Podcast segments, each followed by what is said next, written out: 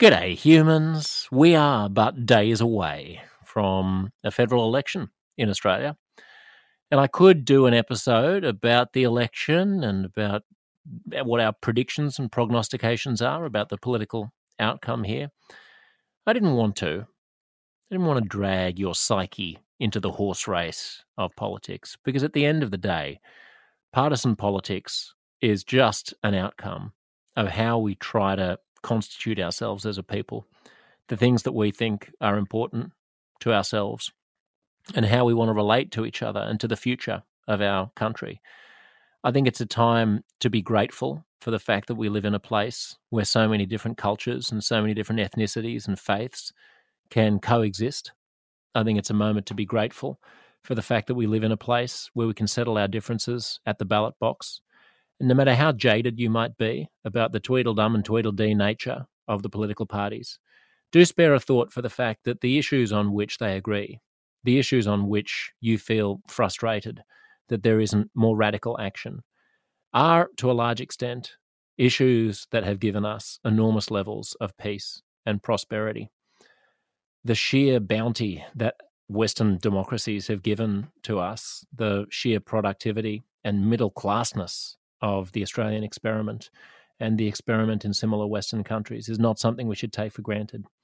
And the people who try to target the fraying edges of that democracy, who try to point out this way and that way in which it's wrong, whether those people are from the left by saying that the West is irredeemably racist and based on white oppression, white supremacy, colonialism, and therefore is a worthless project, that we should tread on eggshells and constantly be cautious about the tripwires that we might be triggering for fear of saying the wrong thing or sounding like we might be, heaven forbid, Western cultural supremacists, Western chauvinists, whether it's that or whether it's right wingers who are equally despondent and equally aggressive in saying that we shouldn't stand up for hypocritical principles because really we're all just carping and moaning in a big cultural miasma and that the strong should triumph over the weak. Regardless of what perspective you're coming from, if you're attacking the democratic project instead of being involved in it, if you're assuming that your opponents have nothing worthwhile to say, if you're more interested in winning fights than in understanding your fellow citizens, then you, my friend, are part of the problem. So let's talk about the big things. Not the election. The election matters, but it doesn't matter as much as holding this whole ship together, figuring out how we can live together, having conversations that are big and thoughtful and inspiring, and sometimes, yes, uncomfortable.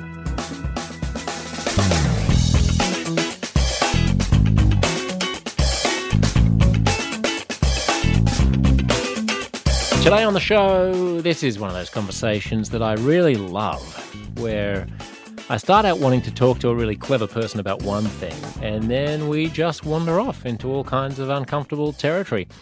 Uh, a conversation at its best, conversation like it is when you're just having a coffee or a drink or a cocktail or a beer with uh, someone with a, a brilliant mind. And Cecile Shea is one such person. She was a US diplomat for more than 20 years. She worked a lot on Asian issues. She worked in the Asia Pacific. She was the political advisor to the US Marine Corps in the Asia Pacific theater. Uh, and she was a, a, press attache and media anal- analysis chief at the US Embassy in Tokyo. She's worked at the embassy in Pakistan, in Thailand, in Israel, in Scotland. So she knows everything about foreign policy in the United States. And I wanted to talk to her because she has fascinating ideas about Ukraine and a deep understanding of what Russia might be up to and how the West is responding and should respond. I thought it was time for a bit of a Ukraine check in. But as she started talking, I started realizing this is an interesting person to speak with about American power generally, especially in the part of the world that I live in, where there's deep concern about the future of security, the future of China, the future of Taiwan, how middle sized democracies like Australia can live in the 21st century when American leadership is waning and untrusted, and there are these big alternatives to the democratic liberal order in the form of Russia and China that propose a very different way of thinking about how countries should deal with the world. And what happens to the countries who have sat in comfort, some would say in smugness, in the post war era throughout the 20th century, feeling like we've constructed the global order and that's the way that it will always be. Then all of a sudden, Putin shoots a an arrow across the bow and says, no, the, the world doesn't have to be this way. The world can go back to being a place where countries just send tanks in and start shelling European capitals. Where does that leave us all? This conversation contains an enormous number of clues. I hope you enjoy as much as I did this chat with the one and only Cecile Shea.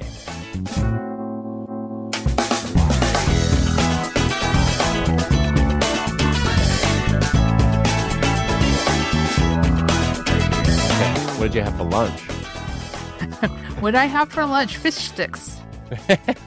How about you? What did you have for lunch? Well, it's uh, seven forty in the morning. So oh, okay. So any lunch or breakfast yet? But uh, what did I have yesterday? I had some beef jerky and a yogurt. It was a weird lunch. I was Is that right? my face before my radio show. So well, it's high in protein, so okay. yeah, exactly. That was that was the only goal. Just don't have a lot of carbs and then crash halfway through the afternoon. Um, so let's. Uh, I'd, I'd love to just get your thoughts about where where we are. I mean, it, when after after the initial onslaught on Ukraine, I feel like everyone was sort of on the same page about well, we just have to make this untenable. This is something that can't happen in the 21st century. Um, right. If you could parachute back and talk to yourself at the beginning of the invasion and tell yourself where we are now, would you be pleased or upset or somewhere in between? Yeah, I'd be pleased. Um, I'd also be even angrier than I was at the time. And I was angry at the time because it was our inaction for what, 10 or 15 years against Putin's increasingly egregious behavior that had led to this horrible war, which is first and foremost a humanitarian disaster for the Ukrainian people, but also, you know, for the Russian soldiers who are dying and suffering in this war but it's also an economic catastrophe for much of the planet. And it could turn into an even larger humanitarian catastrophe this summer if we end up with the kind of food shortages that look like could occur. So I find myself being angry for not standing up to Putin sooner, and that anger has only increased. You know, the obvious surprise has been how terrible the Russian army is. I mean, I knew they weren't going to be as good as people thought they were going to be, but I honestly didn't think they were going to be this bad. And I just have my appreciation and esteem for the Ukrainian people um, has also increased.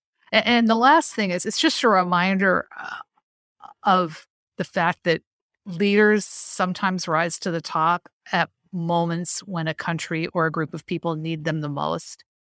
If you had told any of us in January that Zelensky was going to be capable of showing this kind of leadership uh, throughout a war. I, I don't think most of us would have believed you, um, but he has turned. He has just turned out to be this person of extraordinary ability and capabilities. So that's the other thing that has pleasantly surprised me amongst all this horror. Are his extraordinary abilities and capabilities in the realm of strategy or just in the realm of uh, keeping a, a strong spine? Well, certainly the strong spine and and being able to communicate well at a time when your country needs to know that there is someone who has their backs at the top I mean, that's important, right? I mean, Winston Churchill may have been a very fine strategist, um, as was FDR, but at the end of the day, where they excelled was maintaining the morale of their populations. And Zelensky understands that. Of course, he comes out of television, so he knows how to talk to people in ways that they will understand.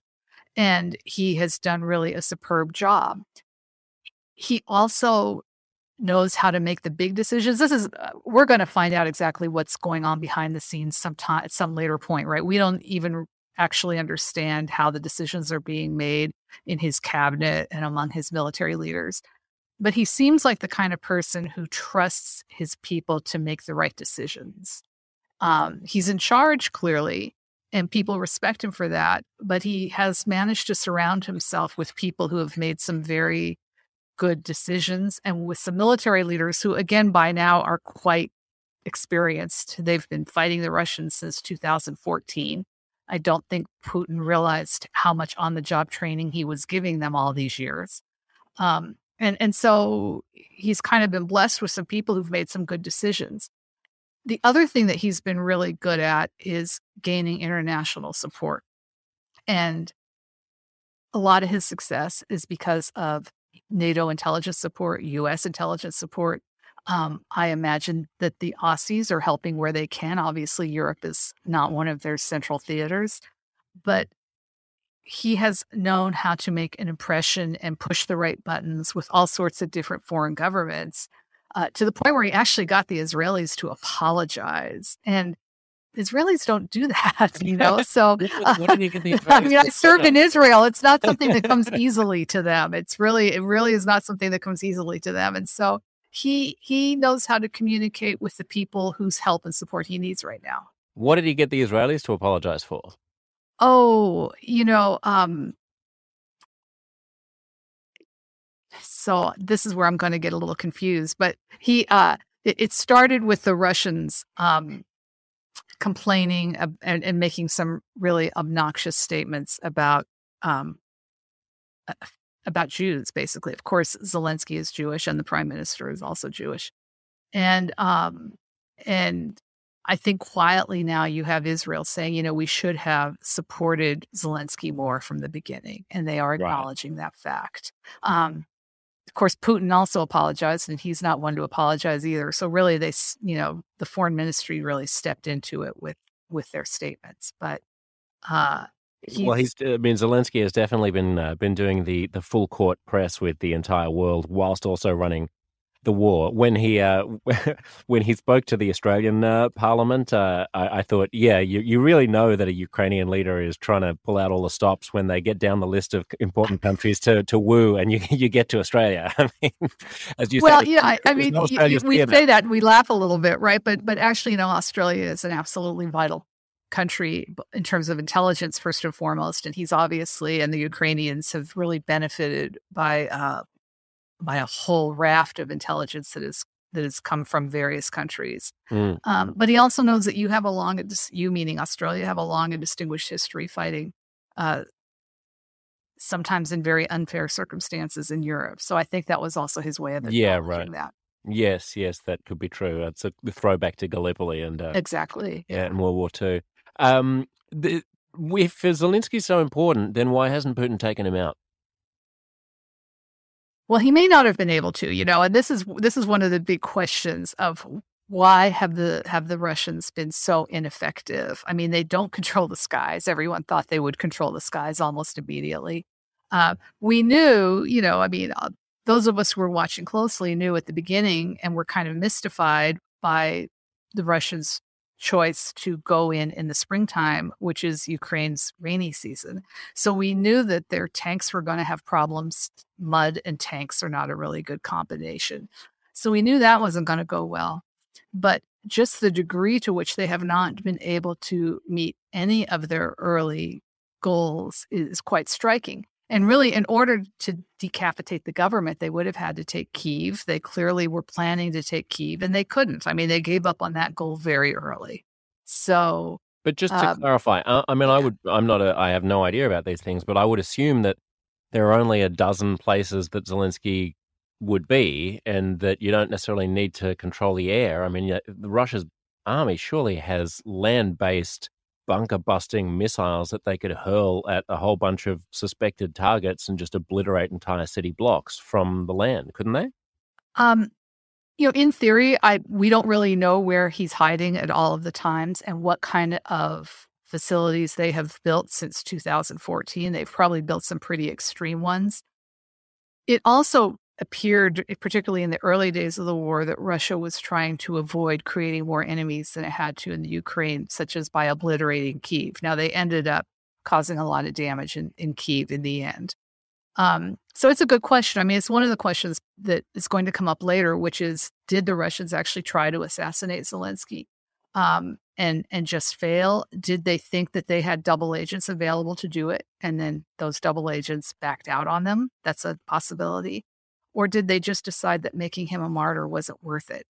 Um, So, I mean, they've just not been very good at executing a lot of different things. And and it, it will be interesting if historians can figure out what the problems were. I mean, their lack of of communications ability has been a problem too. And we don't know how much of their comms uh, you, uh, the Ukrainian military has access to, but it appears a lot because they have not been communicating in, in classified channels. They've been communicating on open networks. Their classified channels seem to have failed at the beginning of the invasion. Wow. That's incredible. Yeah. Have they just no, I mean, been keeping their military up to speed over the past few decades? Well, they, they've been how- using. I mean, they've been using their cell phones. You know, they've been texting each other. They've been using Telegram. It's uh, it, This it's is quite. how ex- I would run a wa- war. I mean, and so the question becomes now, well, you know, is it that the Russians really failed to upgrade after the Georgian invasion? Because the Georgian invasion, even though they succeeded at what they were trying to do, it was a disaster. You know, their tanks were breaking down all over the place. Their command and control structure was a nightmare. They couldn't, uh, they they couldn't get some of their logistics right to get supplies to the troops, and they were supposed to have fixed a lot of these things since that invasion. And the reality that we see now is they haven't fixed most things, um, possibly including communications. Now, then you get into the question well, is it that the Ukrainians were able to take the Russian classified communication system out? I mean, that's a possibility too. It, it may be that. Um, you know, the Russians thought they had good communications, but other people were able to just put them out of business. So that's And- another thing that we're the historians are going to have to look at. Of course, it doesn't help that the Russians are fighting not just against Ukraine, but against the Ukraine, which is supported by the the all of the military hardware and military intelligence of the the West that the West is supplying. When you can you just explain how that works? Like when Yeah. when Zelensky and his senior generals are making decisions about things, and we say that they're getting intelligence from the West, does that mean that they're just getting printouts of what the West understands about Russian troop movements and things, or does it mean that they're they're likely actually on Zoom calls with people, you know, with the chairman of the Joint Chiefs or something, and they're they're having strategy meetings and getting direct advice from other Western strategists? Do we know? Yeah. So the way it, it would normally work, I mean, it's not Zelensky on the call or even his top generals on the call. It's it's their intelligence people with their intelligence contacts in NATO, for instance. Um, and I think the West has been, pre- and the U.S. in particular, has been pretty upfront about the fact that they're providing information, including things like targeting. Um, now, there are probably also, I, now here I'm just guessing, I don't know, but normally there would be some Ukrainian intelligence officers sitting in NATO offices, perhaps in Warsaw, perhaps, you know, in Britain, wherever, um, who are then coordinating and looking at some of the intel and then passing it back to their own people. So I, I don't completely understand why some folks in Washington have leaked things. I'm, and I'm sorry. Are you able to hear those dings when it happened? No, I can't hear dings, but I can just hear a cute pooch in the background. Oh yeah, well she's I don't you're gonna keep hearing her probably.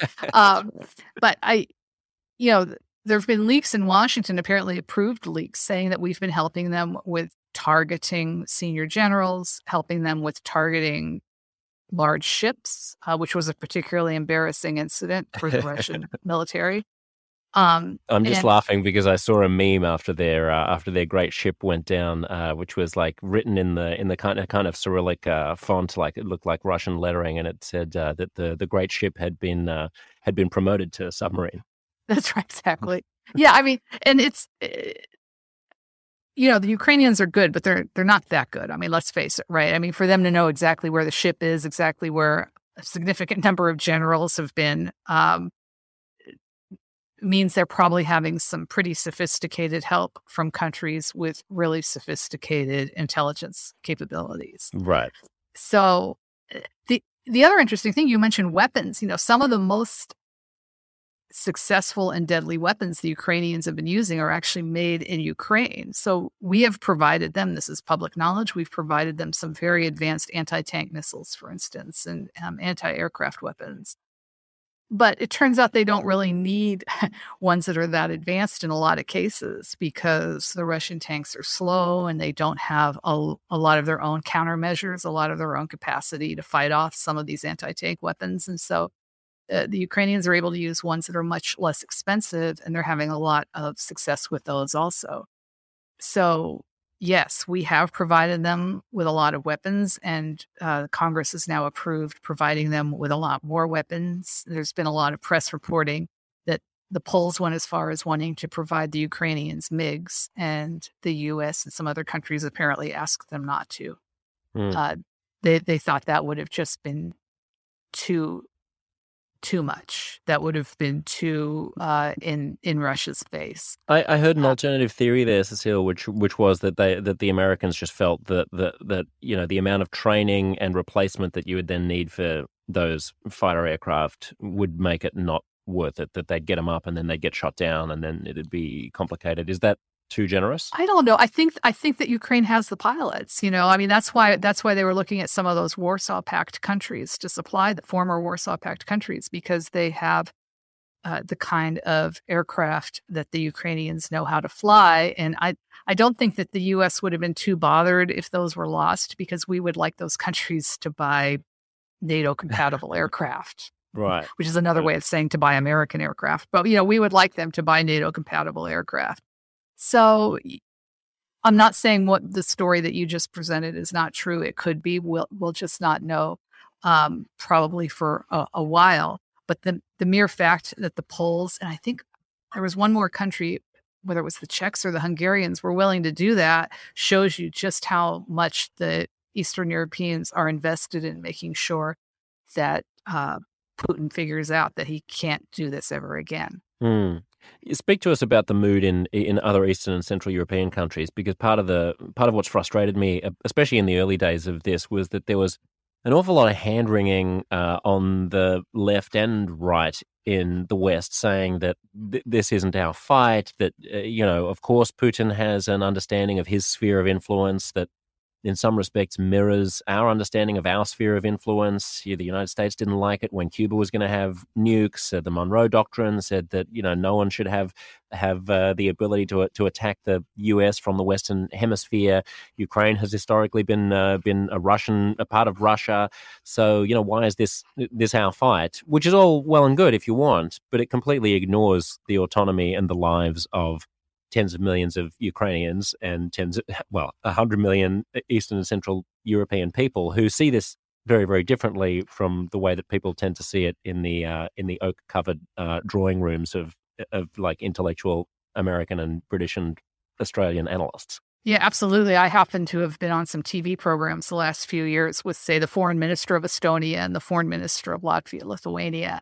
I mean, this to them is not an intellectual exercise. They are constantly traveling around the US, appearing on any TV show that they can, um, saying, you know, we have got to do something about Russia. This is an existential issue for us. And we really wish your president would stop talking about leaving NATO because that would just be a disaster for the entire world. So, yes, they feel very strongly about this, as do, of course, the Poles and the Hungarians. One one story that I was reminded of today is I was the U.S. Consul General in Scotland in 2004 when Ronald Reagan passed away, and uh, one of the leading businessmen in town was a Scandinavian who had moved to Scotland like 30 years earlier, and I didn't get a lot of condolence calls in Scotland when Ronald Reagan died because if you know anything about Scotland, you know that they really don't like Margaret Thatcher there and Ronald Reagan was seen as being her closest supporter. Um, but one day, this Scandinavian gentleman called to express his condolences, and and I was a little surprised because if ever there were a set of countries that would not have appreciated Ronald Reagan's economic and social policies, you would think it was Scandinavia. But he said, Look, we lived every day of our lives during the Cold War, terrified that the Russians or the Soviets could invade tomorrow. It was an ever present risk and awareness for us. And the fact that Ronald Reagan stood up to the Soviets so strongly and eventually contributed to the downfall of the Soviet Union is something for which this gentleman, and he said, and his family will be forever grateful. And uh, of course, I thought of that because some people seem surprised that Finland and Sweden are suddenly going to join NATO. And I, I think that what has happened is you know, President Trump's conversations during his four years in office scared them. they always thought that they could just cooperate with NATO from the outside, support NATO where they could, but stay neutral and, you know, maintain a, a decent enough relationship with Russia. Now, Finland has a very long border with Russia. Um, and now they're realizing they can't do that anymore. And again, for them, it's an existential issue. So I, am not at all surprised that you're now seeing NATO actually getting stronger and growing more, which, after all, is the exact thing that Putin said he was fighting against, right? Mm.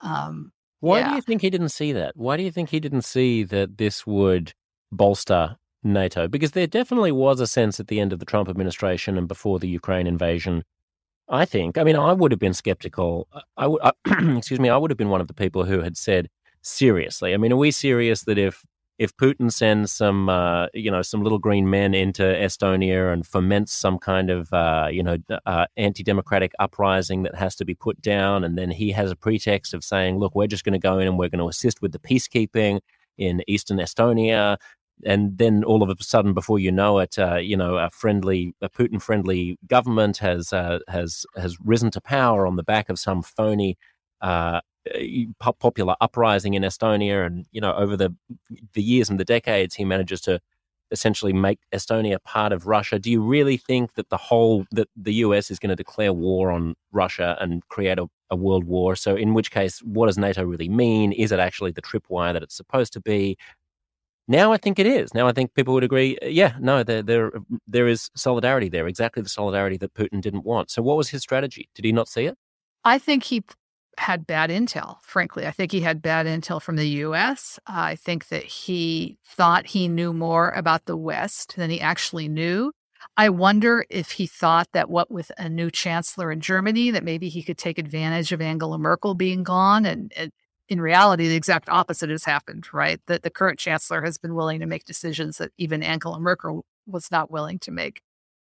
So I think he he and some of his intel agencies misjudged things. Now, when you are in a habit of executing your top generals and your top people and terrifying, you know, look at how many doctors happened to fall out of windows for admitting that COVID was a big problem in Russia when people are terrified to tell you the truth, you don't get the truth. So mm. that could also be part of it that he was just not getting good information because people were afraid to tell him the truth or that he was making a mistake with the invasion. So it could have been a, a, variety of issues that he put too much faith in what he was seeing happening in the US, that he thought that he had divided us on these issues more than he actually had. I mean, look, his information campaign in the US has been enormously successful. There is no mm. doubt about it. And I'm not just talking about attitudes toward Russia, I'm talking about tearing us apart in the fabric of our society on issues like race and religion and um, and politics. So his people succeeded in that, and it's something that we have to move past now and heal from. But where they apparently did not succeed is convincing Americans that Europe doesn't matter oh, or that NATO doesn't matter. And and by the way, the, the, Chicago Council on Global Affairs, where I'm affiliated, we do polling. We've been doing polling since you know 1973 on American attitudes toward all sorts of foreign policy issues. And interestingly, even during the Trump years, attitudes toward NATO, toward our alliance with Japan, toward our alliance with South Korea, they really didn't change that much. They've been quite constant for 50 years now. But what do we know about how far that goes? I mean, I think it's different to ask people in a poll when you're calling them at dinner time and they're just trying to say yes or no to get you off the phone about whether or not, you know, should we maintain our relationship with those nice democratic South Koreans and Japanese? Yeah, sure. But does that mean that Americans should be coming home in body bags in the thousands if China tries to take Taiwan? Mm, maybe not.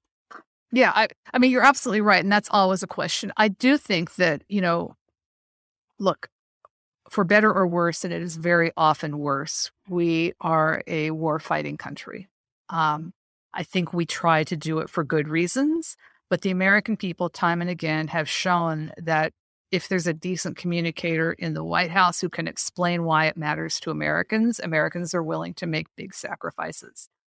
Uh, the, the question that constantly is asked is Would we be willing to go to war for Japan over the Senkaku Islands? Or, as you say, go to war for Taiwan over China?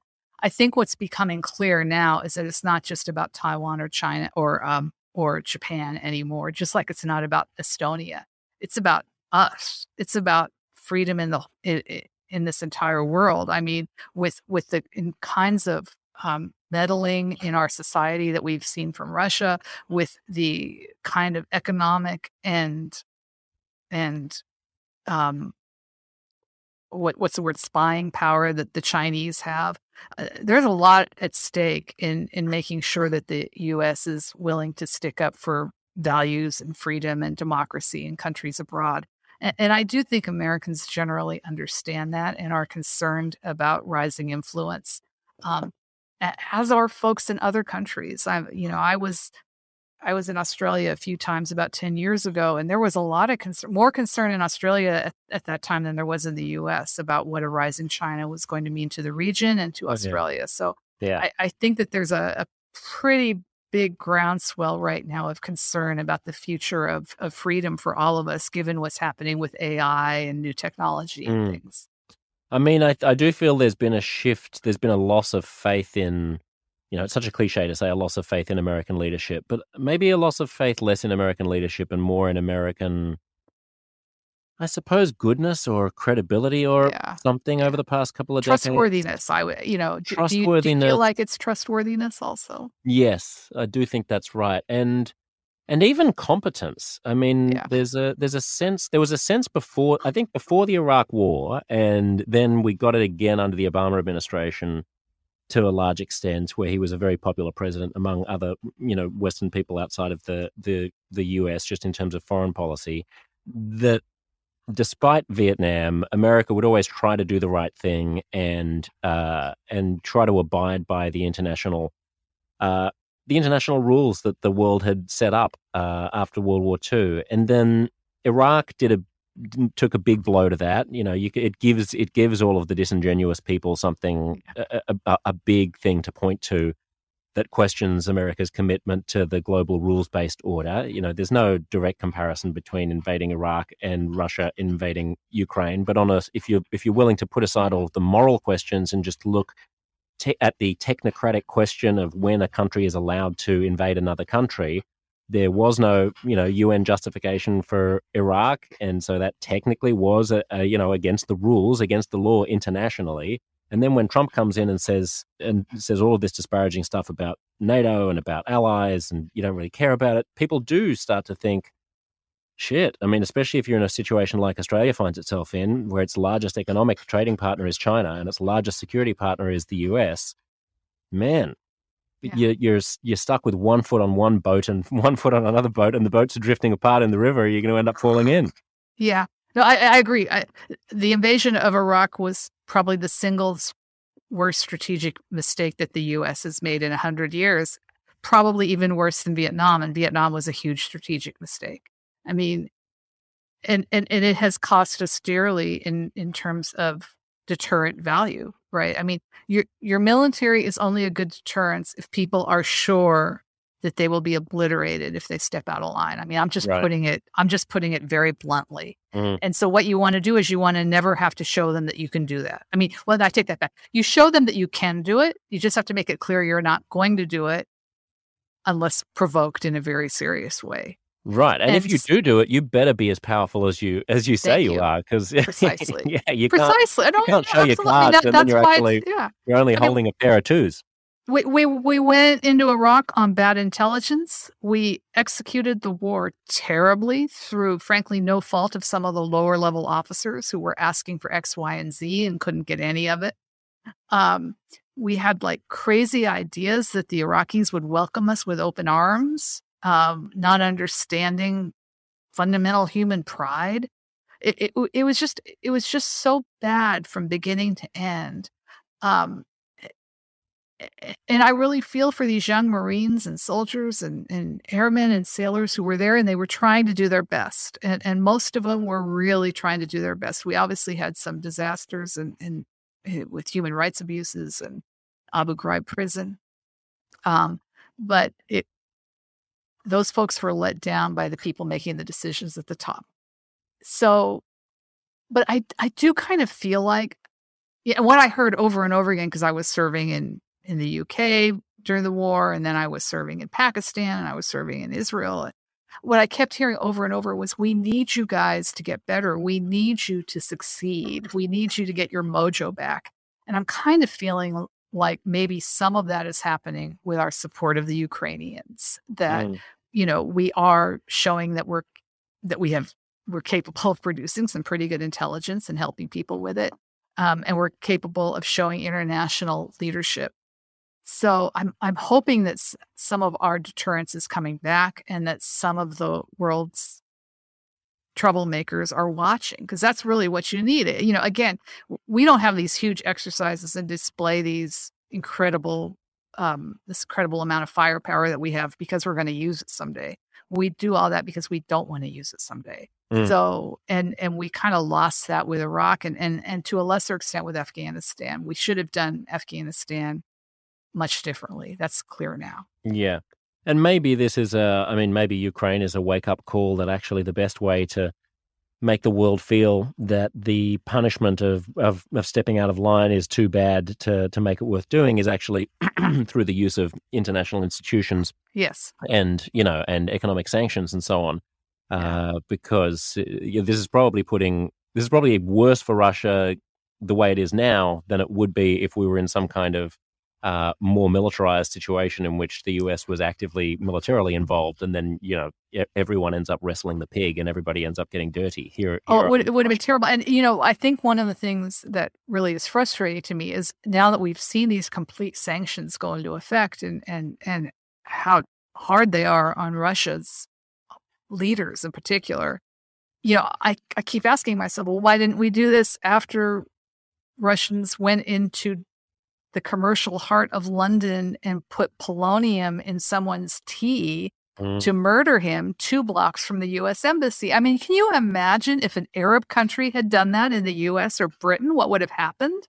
Mm. We would have responded with overwhelming force. Now, admittedly, well, it depends on the Arab country. If it was the well, Saudis, the, we would take it. if it was I mean, the Iranians, we, we wouldn't. We, we, well, thank. I mean, that's very true, right? We we are very uneven with our expectations of other governments, but the the fact that um, Russia again and again has gotten off so lightly, and and part of that, to be fair, can't really completely be blamed on the U.S. because a lot of what we wanted to do was vetoed by the Western Europeans who needed the natural gas or who, you know, rely on money and and purchases and a commercial relationship with Russia generally.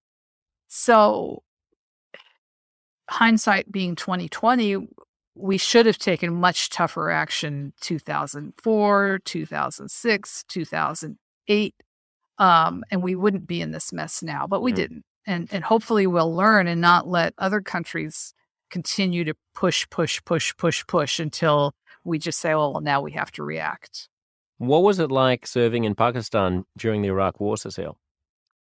Um so that, that's a very interesting question. Of course, they were far more concerned with the situation in Afghanistan because most of the supplies going to the U.S. military were traveling by land route through Pakistan. There were dedicated air corridors. I'm, we couldn't have pros- The fact is, we could not have prosecuted the war in Afghanistan without support from Pakistan, and um, and so it put them in a rather odd situation, right? Because they also knew that we were eventually going to leave and mm. the Taliban was probably going to take. I mean, they kept telling me this over and over. You guys are going to leave and we're still going to be here.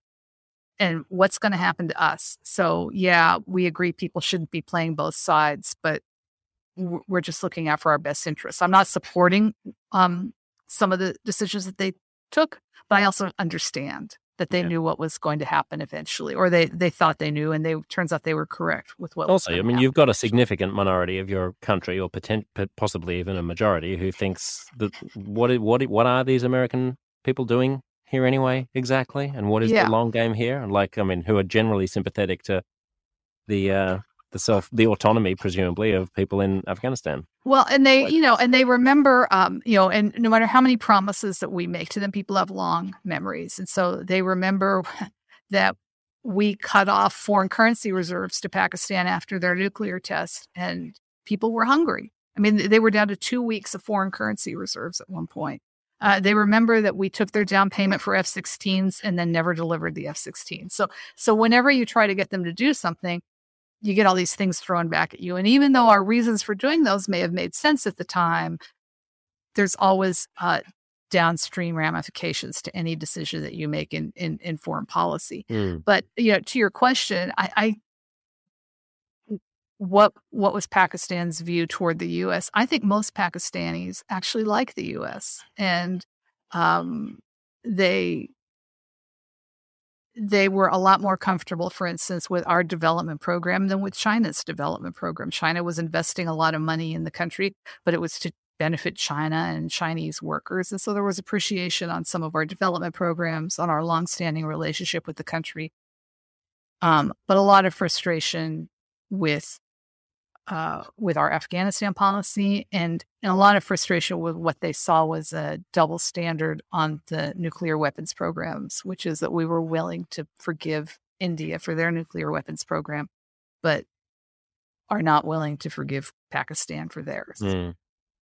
On the question of trustworthiness, it's interesting that you say that you give those examples about Pakistanis throwing back in your face that you know the the the failure to sell them uh, fighter jets and uh, you know with the punishment for the nuclear program this comes back to the the word that you used earlier which is trust the trustworthiness of the US right. and and the sense of like can you take them to the bank? You know can you take their word to the bank? If they say something are you absolutely certain that they're going to do it? And looping back to other western countries other smaller or medium sized western countries like Australia i mean when i was growing up in the 80s and 90s i think everybody thought that if australia ever got into trouble then the US would come. There was a sense that Australia had been in every US adventure and misadventure it was ever requested to take part in, including Vietnam, which most other Western countries didn't participate in, uh, including Iraq. And uh, if the chips were down, then the US would feel some sort kind of moral obligation to to to jump in. I think now, if you ask Australians, I think a majority would say no, they'll come if it's in their security interest. But at the end of the day, you know, countries, America will behave like any other country in the world, which is that it'll do what's in its interest at the at at on at the moment. It's not going to do something out of some grander principle, and that's that's sad. That's like almost that that's just the triumph of yeah. of stark, harsh politics over. It's a disaster ideas. for us. It's it's also a triumph of of kind of lack of education in the United States to not understand our our our relationship and how much we rely on other countries and, and other people.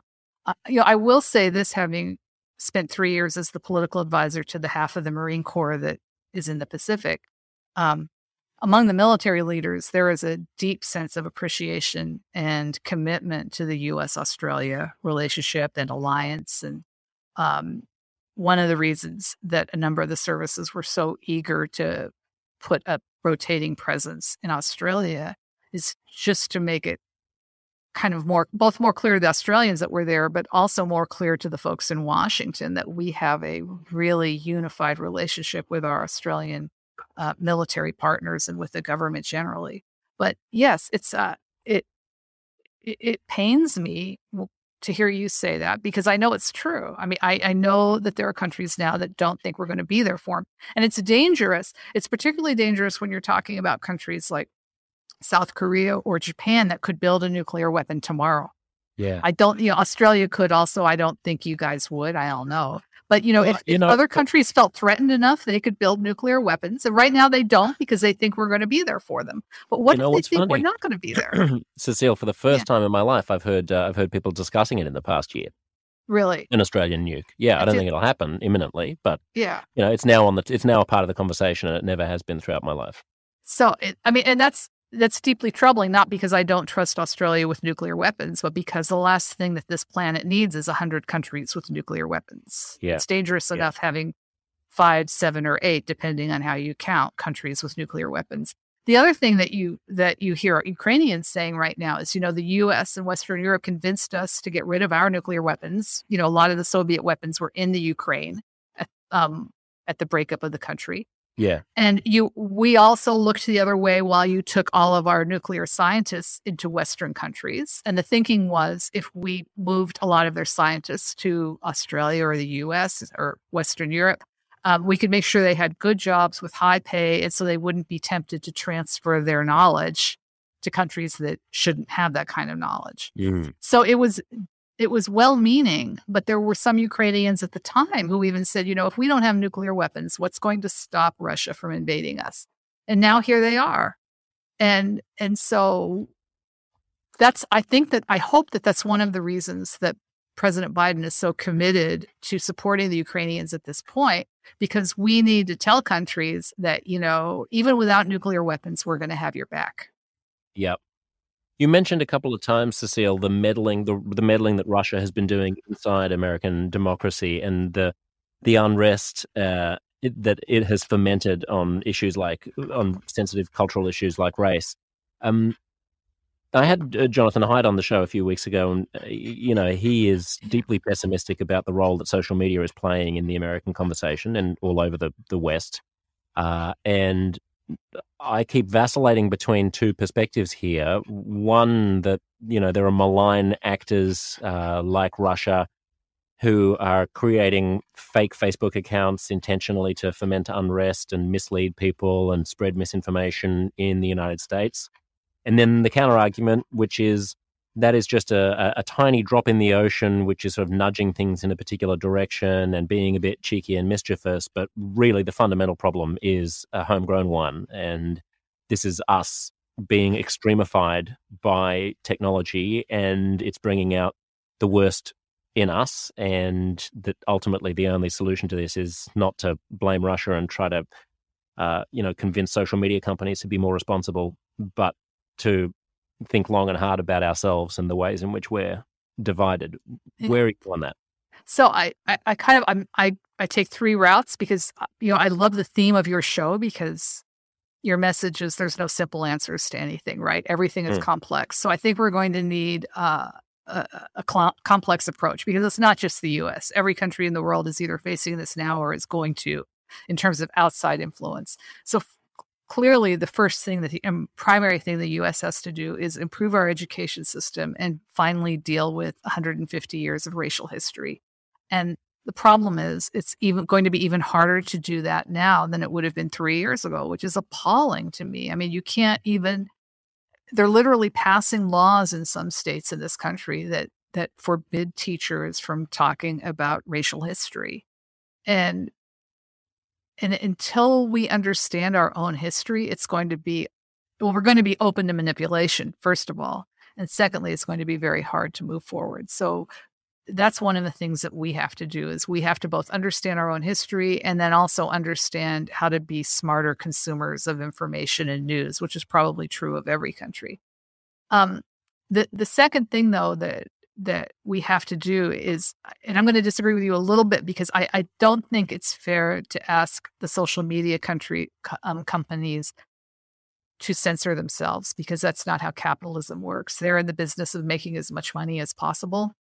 And so, what we're going to need to do is come up with some realistic regulations, rules, and incentives to encourage these companies to give people decent information. And, and we used to do that. We had a law in this country from the 1920s. It changed names a few times, but it was finally quite firmly codified in the 50s that required television stations to have good, even handed, um, verifiable, well funded news, television news sources.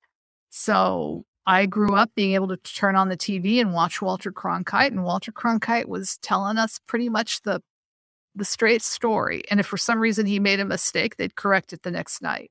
And so we don't have that anymore. So we're going to have to figure out how we how we can put social media companies on an even playing field because they all have to obey the law. So what you what none of them want to do is be the one company that loses money because they're enforcing X and Y when the company next door doesn't. So I, I do think we're probably going to need to come up with some kind of national plan on on giving people good information and on warning people when they're getting bad information. And, and then the other thing is um, we need to come together and, and, and fight foreign misinformation in a uniform way, the way that the Taiwanese did during their last election. I was actually in Taiwan observing the election. It was really impressive the way that that relatively small country organized to respond to you know, China being able to put 100,000, 200,000 soldiers on computers every night and flood the country with bad information. So, and we've seen other countries in Europe also respond to it. I think Estonia did, and some other countries in the lead ups to their election really uh, appeal to patriotism and, and mount an education um, campaign so that people recognized when they were being manipulated by outside sources. So I think it's going to take all three of those things to respond. I worry because I don't think the US wants to do any of them right now. Mm-hmm. I mean, as much as other countries have been successful, I don't see us doing what Taiwan is doing. I don't see us doing what Estonia has has done. I don't see us dealing with our own history the way that Canada is trying to do. I just I I, I I wish I was more optimistic and, and maybe I shouldn't be so pessimistic because we have a habit of eventually doing the right thing when we've extinguished all of the other options. But it's going to be hard. Well, if Taiwan had a political system and if Estonia had a political system in which you needed a 60% supermajority to get any law yeah. passed and in which, uh, you know, 20 to 30% of the population could vote for senators uh, that would hold a majority uh, who could veto everything, uh, then you know maybe they wouldn't be doing what they're doing either. So there are probably structural democratic things that they have to change in the US before it's feasible to get any laws passed. Um, let's just go in reverse order of those things that you just mentioned. That's interesting. So foreign misinformation. Uh, what what explain to people what Taiwan does. They're at the front of the pack, aren't they, on uh, social media? They've done well. I mean, they actually have someone on the uh, you know they have a cabinet level official who is was responsible for responding to misinformation and disinformation coming into the country for the for the election and it was really a public private partnership with a lot of volunteers also uh, in taiwan they happen to use uh, to a great degree a social media company called line which is also very popular in japan and i think in, in korea um, and they had all kinds of volunteers just kind of trying to uh, monitor what was going on with line and encouraging people to help their parents spot false information. Um, and they actually created bots. So if you saw something that you thought might not was not true, you could text it to a one certain address and get a response saying, We have fact checked this and it's not true, or we have fact checked this and it is true. So um, that also that also presupposes that the public has faith in the cabinet minister precisely and in the information that's coming out. And, and you know, one of the things that I kept seeing over and over in Taiwan is, of course, they lived under martial law until the 80s, right? They are so deeply appreciative of the democracy that they have built and the freedom that they have. It's probably the freest country in the world right now, and certainly in Asia, they've actually surpassed Japan in terms of their general um, human rights and civil rights there. Wow! And they cherish it. They cherish it deeply. You you saw that on election day. They they do not take any of that for granted, mm. and so they uh, they managed to overcome and and um, and it, and it was really impressive to watch. But and it also took you know speaking of extraordinary leaders, they have a wonderful president, President Tsai, who was reelected in that election, and she um she had the foresight to realize that they were going to need a, a national response to this yeah. It's funny, isn't it, Cecile? When the wolf is at the door, then you appreciate what the wolf might take away. Yes. And in a sense, in the West, in the rest of the West, we're just so, maybe so, we just take for granted so much that, that uh, peace and democracy is the norm, that we're willing to play footsie with alternative ideas and with tearing it all down in a way that, uh, that people wouldn't countenance in a place where there's a real threat right next door, like Taiwan. Um, the second thing that you mentioned uh, that needs to be done is combating misinformation within the US and within Western countries. Here, I'm more, much more pessimistic than you because I'm not sure that the social media, that the actual problem of social media is quote unquote misinformation per se. That's a problem, and you could outlaw it, and you could require, uh, you know, a certain amount of truth in advertising, so to speak, on social media platforms. But until you address the fact that their profit is based on getting us to spend more time on those websites, which means getting us to click and comment and like and share posts, which is inherently biased towards. I mean, I call it an extremification machine. Uh, you know, these algorithms are always going to favor content that either reinforces prejudices that we already have or scares us with things that arouse us. I mean, it, it's an arousal machine. It, oper- it functions at its best when we are activated so that we want to engage with it. Uh, nuance, you know, common sense, reason, the, the cool, you know, the cool, the cool tepid cup of tea that we sort of need to all get along is not something that's favored by the algorithms on social media, and it, it just couldn't be because it's not as activating as more extreme stuff. So until the whole business model of the of the industry is Yeah. uh, is changed, I don't know. I don't know what you do about that. Well, I know. I mean, I, I I agree with you, but I I also you know I watch some of these crazy things that people are believing in, and these are people who are older than I am. You know, I, my mom lives in Palm Springs, which is a retirement community in Southern California, and uh, we have neighbors who are in their 70s, and they honestly believe that the COVID vaccine contained nanobots so that Warren Buffett would know their every move. And I just want to say to these people, Warren Buffett doesn't think you're that interesting um, but they they have convinced themselves, or rather, been convinced of of a lot of very strange things. And I think about it a lot, and I think that part of it is that we all, as human beings, need to belong to things that make us feel like we are special, and make us feel like we are contributing. And one of the appeals of QAnon is that you feel like you're a part of something bigger than yourself and you're doing your own research and you're, you know, you can spend hours and hours talking the over the internet with other people.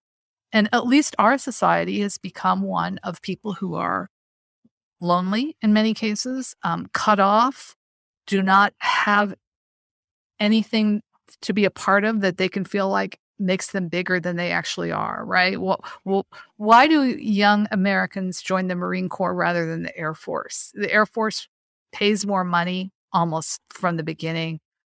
Uh, basic training is a lot easier in the Air Force. There's a lot prob- there's a lot more opportunities for gathering skills that will help you in the job market later on. But the Marines have always sold themselves as the few, the proud, the Marines. Be part of something bigger than you are. Test yourself. And I, I feel like in the modern world, Americans are looking for that. And I feel like social media and some of the groups on social media are taking advantage of that. So Yeah, know, if we could somehow return to, I, you know, PTAs or more volunteer networks, or you know, have some presidents who asked people to sacrifice once in a while. That's Mhm. been kind of disappointing through the Ukrainian thing. I kept thinking that Biden would get on TV at night and say, "Look, I know we all want to help the Ukrainian people. Biggest thing we can do is cut our fossil fuel consumption by five percent." yeah. right now, which will give more gas for Western Europe. So they will buy into our sanctions. Mm. Uh, I mean, can you imagine? he hasn't done that. war- yeah, but the culture war stuff that would come out of that. I mean, it would become, it would all become about how he's a paternalistic, you know, quasi dictator who's trying to, you know, snatch your SUV away from you. Um, I mean, I, I think you're completely right about diagnosing that loss of community and that sense of community that people are striving to get on social media. I, I, I do still disagree that the main problem is uh, is misinformation in the sense that I- think that the the nanobots that Warren Buffett is putting into the vaccine and the QAnon conspiracies, these are the five percent tip of the iceberg, and underneath that is a lot of stuff that's not untrue, but is a different slant on actual problems that people get radicalized inside. So I mean, just to take the you're you know you're you're pointing to the way that we need to improve education and America needs to have a racial racial reckoning with itself and that there are bills being passed that are preventing teachers from teaching, you know, the history of slavery and so on.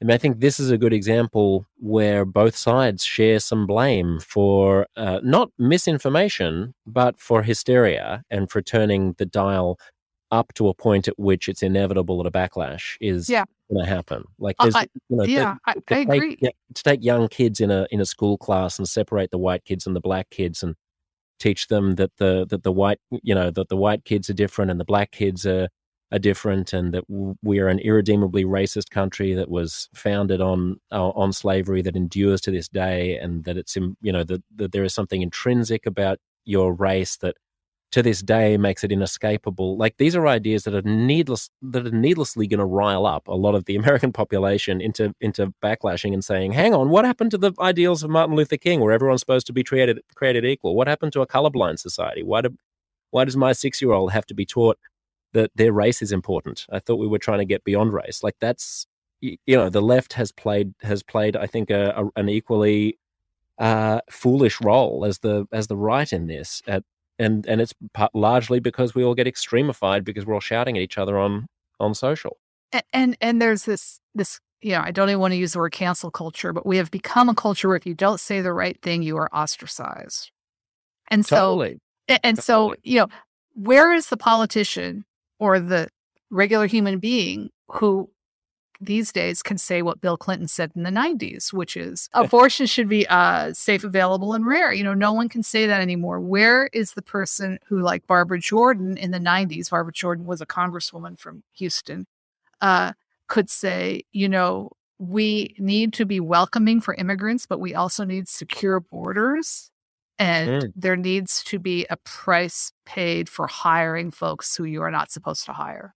Yeah. No one can say that. These days, it's either open up the borders and let everybody in, or oh my God, they're all coming to, you know, to ruin our country. Mm. And it is so hard to find anybody who will look for a nuanced position on any of these emotional issues. And if you try to come up with a nuanced position, well, you're just, you know, one side or the other, or both sides are going to call you names. Totally. And you get hounded out of mainstream institutions, which is why, you know, most people, most of my peers in America are people who have gone independent and have gone to Substack. I mean, you hear Andrew Sullivan saying that, you hear Bari Weiss saying that, you hear, hear Jesse Singal saying that, you hear Sam Harris saying that, but these are people who are outside of the, the mainstream. If you want to be in an institution, you largely have to toe a specific ideological line. You know, Jon Haidt is is just still in NYU, you know, and uh, yeah.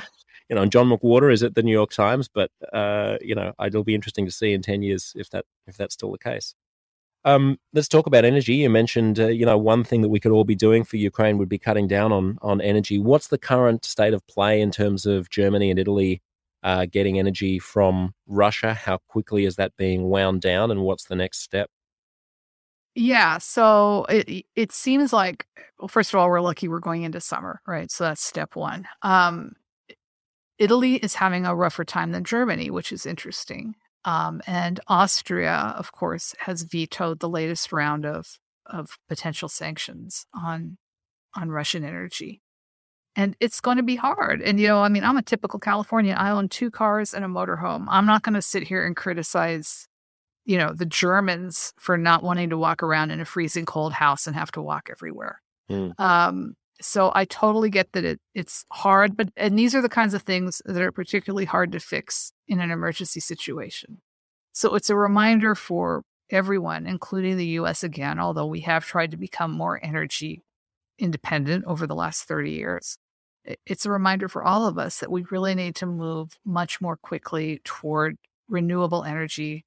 Um, I don't like the idea that there's talk again of building more nuclear power plants, but I also don't like what's happening now. And I certainly don't like global warming.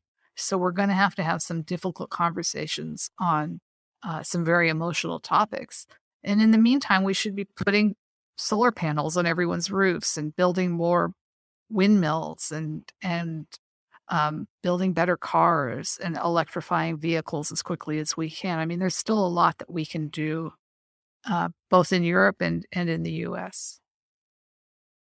And do we end up getting i mean uh, what's the game plan beyond the immediate crisis? Let's let's sort of just play this out in our heads. Like yeah. if if if you how what are the various options of the way that the ukraine war ends? And how does how does european energy look in each case? Yeah so you know i think the europeans and particularly their leaders genuinely do want to slap stiffer st- sanctions um, on the russians and hold them to it and I think that they generally don't want to be paying for their energy in rubles, which the Russians are now demanding that they do. Um, the degree to which they can do that, particularly if this war goes on another six months and we start getting into cold weather again, eh, that that's really a big question. The U.S. can help. Um, we need to export more liquefied natural gas and other fuels to Europe, that probably means we should all cut back a little bit more. And it may be by the fall, depending on how quickly we can move, that we will have put more port capacity. Because you know that's one of the things that's holding us back in Europe is we could probably ship them more um, liquefied natural gas and some other fuels right now, but the ports can't handle it. Um, they're not right. used to accepting that much fuel from the, the US. So if we can modify some of the structures um, and the infrastructure to get these fuel, uh, some of this fuel to the places that it needs to be, eh, you know, we could probably continue doing this for a while, but it's kind of getting it ramped up, first of all, and then hopefully moving to alternative fuels because we just we can't keep doing this. I mean, we can't keep doing it for the planet. I, I guess um, you know Australia's been hit harder than most countries the last few years in terms of climate mm. change, mm. and and if what we have now is baked in, we can't afford to have it get any worse. So we're going to have to make these changes no matter what. But in the short term, a lot of it, I think, is probably going to depend on how much we can change the infrastructure in Europe to get them more of the fuel that they need. Yeah, I mean, Australia is is by far the most vulnerable rich country to to climate change and has just endured a, a horrendous summer of floods uh, off the back of a horrendous summer of bushfires. Uh, Which brings up the grain situation. I don't know if you would plan to talk about that, but that's yeah, my big concern right now. Let's um, let's definitely let's get to that. I'll also just flag that uh, this uh, Saturday Australia goes to the polls, and uh, it, it, uh, if you if you trust polls anymore, then um, it looks like the Conservative government that's been in power for almost a decade will be voted out, and the centre left party will will be voted in, and and the number one issue for for Labor and Greens voters is uh, is climate, uh, and I think it's number two or three for voters overall. So that you know, I think the the backlash has happened here, and the connection has happened in voters' minds between all of these climate events that we're enduring and that people are so fed up with, and um, Australia's relationship to coal.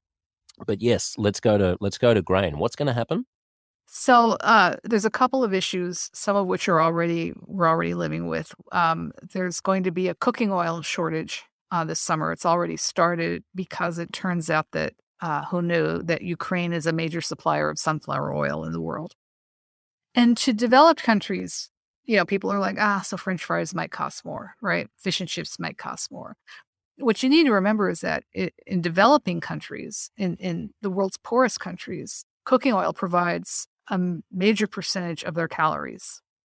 Um, it's it's concentrated and it's satiating.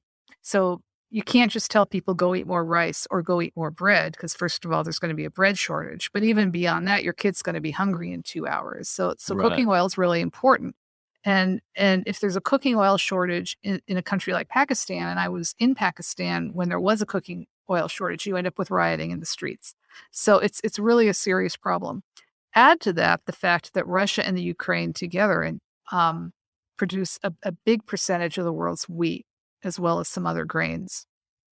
And you could be looking at bread shortages in Egypt, for instance, you know, a poor, uh, highly populated country.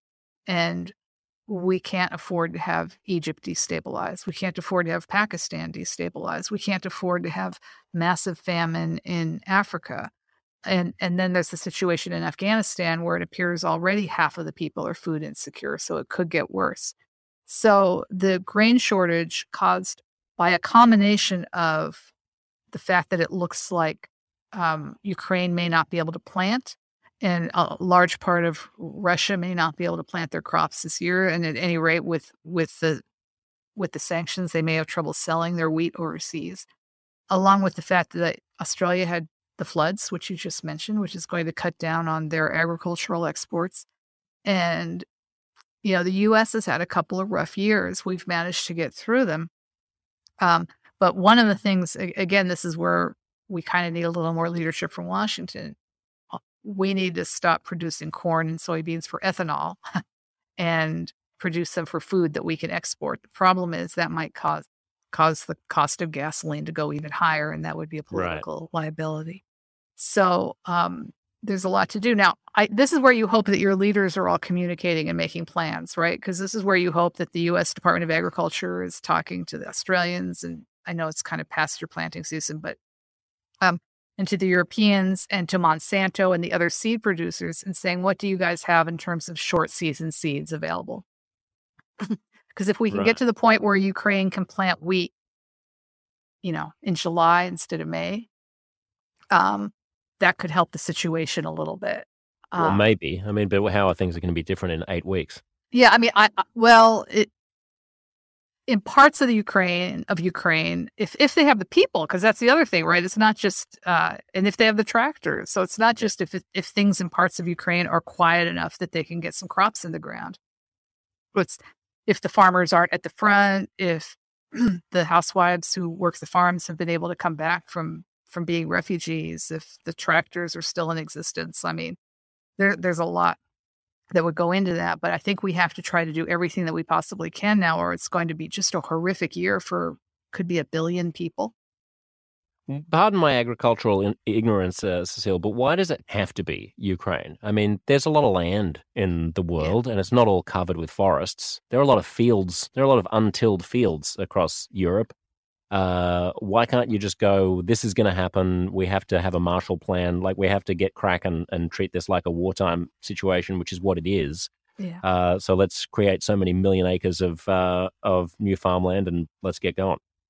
I mean, I mean that's a good question. I'm, you know, I, I'm in the Midwest, so I'm a lot more familiar with growing crops here in this breadbasket than I am with what can be done in, say, France. Now, France does. Here, we've been making fun of France all these years for protecting its farm industry, right? Now it's probably good that they've been protecting their farm industry all these years because they can actually do exactly what you've described, which is yeah. We uh, also said they were over investing in nuclear, and now they're laughing on the Exactly. Laughing too. Yeah, they're like, we don't need to import any Russian gas, baby. exactly. Exactly. So, um, yeah. It, it, and you know the other thing is this might be a year where your high-minded ideals of not using GMO seeds have to be put on the back burner for a year or two if mm. if GMO seeds are going to give them a better yield. Um, so but again, this is where leadership is going to count, right? There's already talk here. Well, maybe people need to plant victory gardens. Maybe people should be growing some food in their backyards here in the U.S. if if uh, if prices are going to be this high. Mm. Um, we're not going to be hungry. I mean, it's it's almost kind of like people people are freaking out because food prices have gone up eight percent, and I agree that for poor people it's really rough. But I I I, I just it's it's it's the world's poorest people who are literally in danger of starving. You know, the World Food yeah. Program leader said the other day, she goes, the problem we're having right now is we're going to have to take food away from hungry people so that we can give it to starving people. Right. So right. It's a serious situation, but I, I, think your point is very good, which is the world's leaders need to come together and, and think creatively and, and try to increase their production other ways. Yeah, I mean, you would have to imagine that if you got all of the agricultural powerhouse countries uh, together and just asked them to increase their output by 15% and paid them handsomely to do so, we could figure out a way to do it. If you put Brazil and Australia and New Zealand and the US and, you know, all these Canada uh, and Western Europe together, there's there's got to be a lot of capacity. We're not operating at 110%. Right. I did. I, there, there were weather problems in Latin America this year um, that has cut particularly the soybean crop in a couple of countries down there. I mean, maybe this is like a maybe this is like a vision of things to come. That as the as the climate gets more and more chaotic, we're going to have more and more ups and downs like this. And and and it's a warning that we have to be more thoughtful, right? Because a lot of the soybeans and the corn crop in the world are are going to feed um, stock animals. Yeah, um, right. for people yeah. to eat meat, and so if people ate less meat, there'd be more um, more of these grains and and and legumes going directly to people's diets. So yeah, I we're going to need to change a lot of the different ways that we eat and look at life as climate change continues. Can you put your prognosticator's hat on uh, before we wrap to and tell me if if I fast forward to I've, I have I have toddlers. I have twins uh, who are four, and uh, I think about what the world will be like in the middle of the century when uh, they're in middle age. What what will America be like, and what will China be like, and what will Russia be like? So America's going to go one of three ways. Either that we're going to become two, literally two countries, um, which I sadly think could happen at this point. Um, or we're going to get through this like we've gotten through other crises in our country. I mean, you know, we've been through rough spells before. We fought an entire civil war and we're going to come out stronger at the other end. We're going to deal with our our um, history and our issues and we may not all still like each other as much as we should, but we'll at least be able to get along. Or we'll just kind of fall into some scary level of of uh, authoritarianism. I mean, I used to think it could never happen. I, you know, you just never thought it could happen in a country like the U.S. But um, w- the way things are right now, I, I do kind of I do kind of fear that if we don't come out of it within the next five or ten years, people could be looking for drastic solutions. Um, so I, I, I guess I'm enough of an optimist that I think we're going to get through this, but, uh, but we're at a dangerous point in our history. There's no doubt about it. When you say America could become two countries, I used to joke when I lived in New York that uh, Lincoln should never have fought the Civil War, and uh, that he should have should have just allowed two countries to exist because one would be an impoverished agricultural uh, hellhole; it would be a, essentially a, a, third world country, and then the the arc, I guess you would have an you know just the coasts maybe with an arc across the top. Uh, that would be a capitalist economic powerhouse, a place of liberalism and tolerance uh, and diversity, uh, where the world's greatest minds all wanted to flock uh, and it would uh, would not be dragged down by having to send uh, payments to Alabama all the time. If Alabama wants wants to be Alabama, let them go. Um, nowadays, if I thought if I think about America becoming two countries, it's harder to have that sunny sort of gag because so much of the culture, even in progressive liberal coasts, has become semi-authoritarian. I mean, you you said we don't want to talk about cancel culture, but there is I, I worry that the the groupthink and the stifling cultural atmosphere in academia and the media in New York and California is just as unconducive to the kind of crazy experimental uh, throw shit at the wall and see what sticks uh, frontier capitalist libertarian mentality that made America great that I'm not sure who would be the the winner in that. If there was intellectual freedom in Austin and no intellectual freedom in New York, I, I don't know who wins that race. I, I worry about that too. And, you know, I mean, I've been watching some things that are even happening in high schools. You know, it's it's spread down that far now to, uh, you know, people being fired and, and pushed out and ostracized over really innocuous statements. Um, and the irony is, it tends to be a rich people phenomenon. like they don't want to do the things that would really make things better, right? They don't want to actually, you know, let poor people move into their neighborhoods or no. build some multi-level housing in in their wonderful neighborhoods so that more people could enjoy their excellent schools. I mean, they never want to do the things that would really make a difference. So instead, they just say you can't say that word yeah, it's or a university educated academic game. I mean, right? Or you, or you can't invite that speaker because it might hurt us too much. Did you read the book, The Coddling of the American Mind? Oh, sure. Yeah, that's Jon Haidt's uh, first yeah. salvo. Yeah, absolutely. I mean, it's a, it's a fabulous book, and, and it is true. We we've just, uh, I mean, there's a certain level of insanity that is going on in some corners of the United States, mm. and it's affecting the mental health of an entire generation. And and so I, I take your point, um, and, and I do worry about kind of that conf- necessary the you know the demand for conformity from the left also.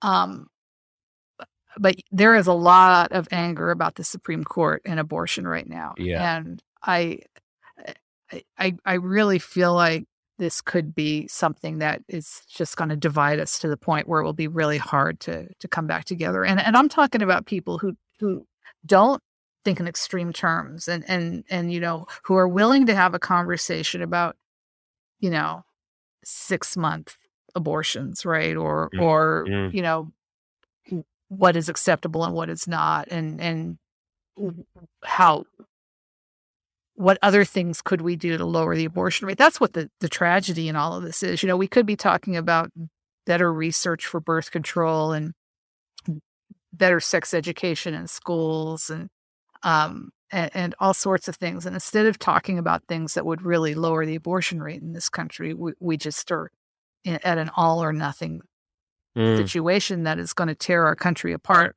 not just on the abortion issue, but on a lot of other issues too. If it's any consolation, Cecile, I I, uh, I think this is a wake up call for America. I mean, I think there are a few ways that this abortion thing could go. I think it's entirely possible that John Roberts will convince Brett Kavanaugh and Amy Coney Barrett to to punt this and and not to make that the decision and just to say we're going to allow the Mississippi law to uh, where is it? Is it Mississippi uh, to stand? wherever it's from, and that that's a 15 week uh, rule, yeah. and we're not going to rule on Roe, uh, and we'll wait. We'll leave that for another day. I think that's entirely entirely possible. If that doesn't happen, then I don't think that, I mean, either nobody will vote for either. Look, this will put the question back in the place where it exists in all other democracies, which is in the legislature. Right. And it'll require people to figure out how they want to legislate this. And if Republicans go so overboard that they try to ban it federally from the moment of conception, then they will be an unelectable party, even given all of the electoral biases towards the Republican Party. I mean, the geo it, will it'll require a reckoning at which people are actually at which at which at last there are actual practical consequences for Americans voting. I mean, I'm quite sympathetic to Ezra Klein's uh, theory. He he believes that a lot of the dysfunction in America comes from the fact that there are no real consequences to voting because the the filibuster and the way the Senate is constructed and the electoral college and the hysteria and the partisanship means that it's all performative. So no right. laws actually get passed. So no party actually has to sit with the consequences of the things that it's proposing. So we, so you're playing a kabuki dance. In other yeah. countries, in parliamentary democracies, we actually have to live with the consequences of our votes because our politicians ultimately are required on some level to implement the things that they say. Whereas in America, none of it happens. There, there's no law making. Um, you know, now there will be. And, and the other thing is, countries with very powerful high courts, like we have and a few other countries have, the politicians have an out because they always know if they pass an egregious law, the court will overturn it, right? Yeah. Uh, yeah. Or they don't have to pass a law that's going to be unpopular with some of their donors because the court took care of it for them. So while I disagree with the decisions that are being made by these strict constructionists on the Supreme Court, I I understand their frustration mm. with with elected leaders not having the courage to do their jobs and just leaving everything up to executive orders or to court decisions. Cecile, I could talk to you all day, but uh, we've had a very wide-ranging chat. Yeah. I'll let you. I'll let you go back to your dog. Thank you. She says she's sorry. she's. I could. I could detect when she was approving of what you were saying. It, was, uh, it's like having a peanut gallery constantly it running is. commentary. Uh, thank you. Lovely to talk to you. Nice talking to you, Josh. Thanks a lot.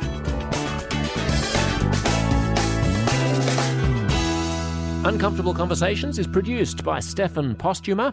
Follow me, Josh Szeps, on Twitter and Instagram for all the latest. May your day be fruitful, your mind humble, your enemies generous, and your conversations perfectly, sparklingly, delectably uncomfortable.